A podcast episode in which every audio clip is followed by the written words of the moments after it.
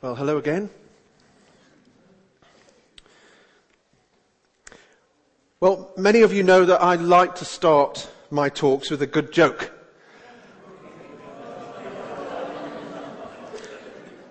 And as I couldn't find one, you're going to have to make do with this. A woman was rooting through a junk shop when she stumbled upon a genie's lamp. She picked it up, rubbed it, and lo and behold, a genie appeared. The amazed woman asked if she was going to receive the usual three wishes. No, not on this occasion, said the genie. Due to inflation, constant cuts, low wages, and fierce global competition, I can only grant you one wish. So, what's it going to be? Well, the woman didn't hesitate. She said, I want peace on earth. See this map? I want these countries to stop fighting with one another. That's what I want. The genie looked at the map and exclaimed, goodness, these countries have been at war for thousands of years. I'm good, but I'm not that good. I don't think it can be done. Make another wish. Well, the woman thought for a moment and then said, well, I've never been able to find the right man. You know, one that's considerate and fun, likes to cook, helps with the house cleaning, can organize the children, does the washing, gets along with my, a miracle in other words, doesn't watch, doesn't watch football, and is loyal. That's what I want. That's what I wish for. A good man. The genie let out a long sigh and then said, let me look at that map again.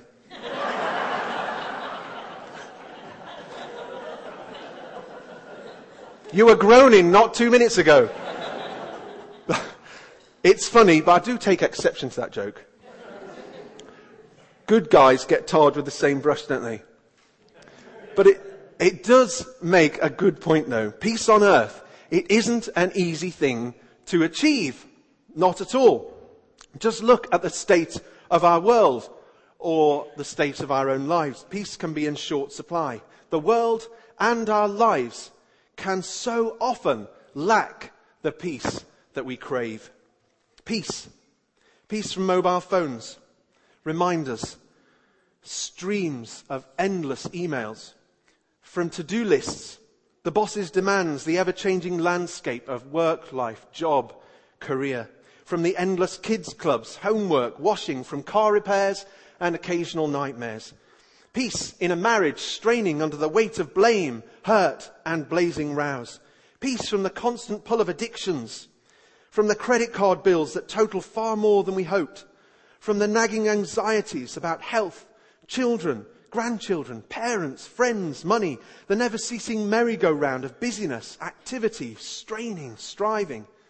Peace amongst the people of the earth, the cultures of the earth, the religions of the earth, political parties, tribes, governments, gangs, neighborhoods. Peace from the forces of evil that work like a disease across the globe, from the pressure to perform, drive a superior car, dress in better clothes, the peace that we crave from the masks that we wear, to hide who we really are, what we're really struggling with, what our lives are really like. Peace from fretting about the way we look, our shape, weight, height, muscle tone, belly, hair. Peace in a world of bewildering change, chaotic travel, packed supermarkets, mystifying technology.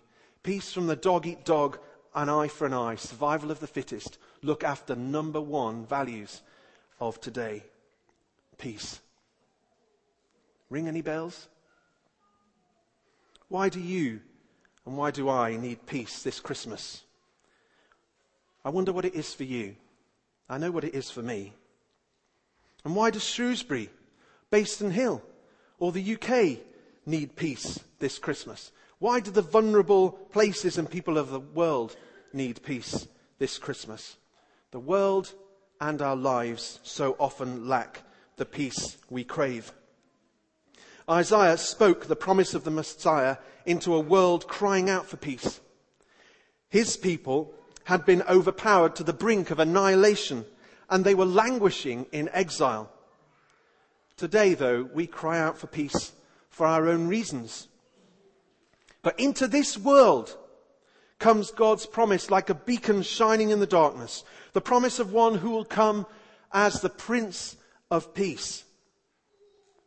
The title Prince of Peace is given by the prophet Isaiah as the last of a string of titles given to the promised king, Jesus. This title is delivered as the climax of a great crescendo of titles. Wonderful Counselor, Mighty God, Everlasting Father, Prince of Peace. It's as if Isaiah imagines the people asking him, Isaiah, what sort of king is he going to be? And so he answers them with an incredible list of descriptive titles. Now, the amazing thing we see from these titles is that in Jesus, God gave all of himself to us. Firstly, we see Wonderful Counselor, which hints at the Spirit of wisdom, the life giving, strength giving God, come to us as our helper.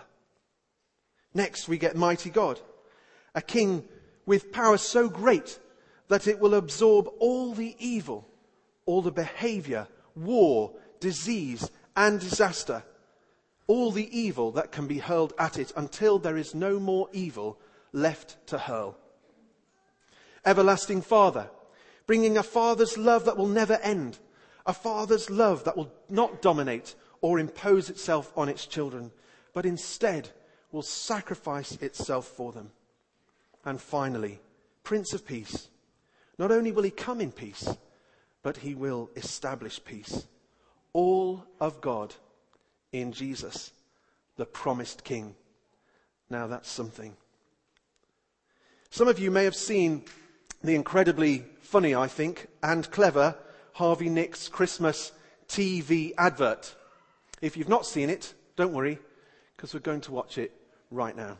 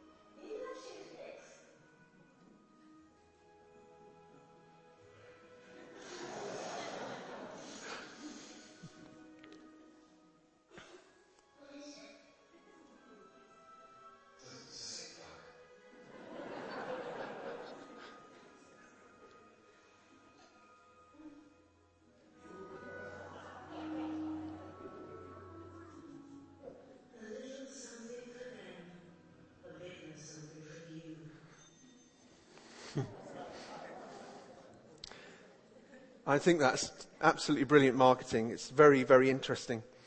But fortunately for us, you know, God didn't say, sorry, I spent it all on myself. He didn't give a little something for us and keep a bigger something back for himself. To give us a Christmas gift, God didn't buy from the I spent it on myself range. Isaiah tells us that he spent it all on us. In fact, he gave all of himself in his only son, Jesus, so that he could be our helper and our strength giver, so that he could destroy all evil, sacrifice himself through a never ending Father's love, and therefore ultimately bring us peace. But how, you might ask, how did he do it? Well, through Jesus, the relationship between God and people is repaired. Jesus made peace between people and God. Jesus came to bring God to us, to show us the depth of God's love for us, and to invite each and every one of us to involve God in every bit of our lives. And you know, this repaired relationship gives us so much. It enables us to lean on God, to gain strength from Him, to stop and to be refreshed by Him, and to depend on Him as our helper, which of course will ease the strain of life. A repaired relationship with God enables us to hurl at Him all the evil we've ever done, or turned a blind eye to, or been damaged by, which sets us free. It also opens up to us the Father's love, a love so amazing, so beyond comprehension, that God gives all of Himself, even sacrifices Himself, so that we can live. And in one great act on which history hinges, God brought all of Himself to full reality on the cross, all so that we can have peace. Peace from the strain of life, peace that sets us free from the lasting effects of all, from all that's wrong in the world, peace that gives us life in all its fullness.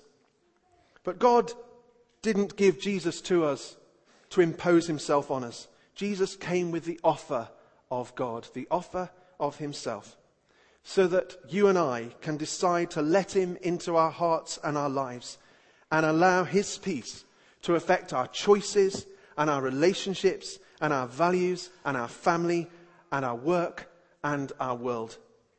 This is the extraordinary way that God chose to give himself so that our lives and the lives of others can be literally transformed, turned around, changed. The world and our lives so often lack the peace that we crave.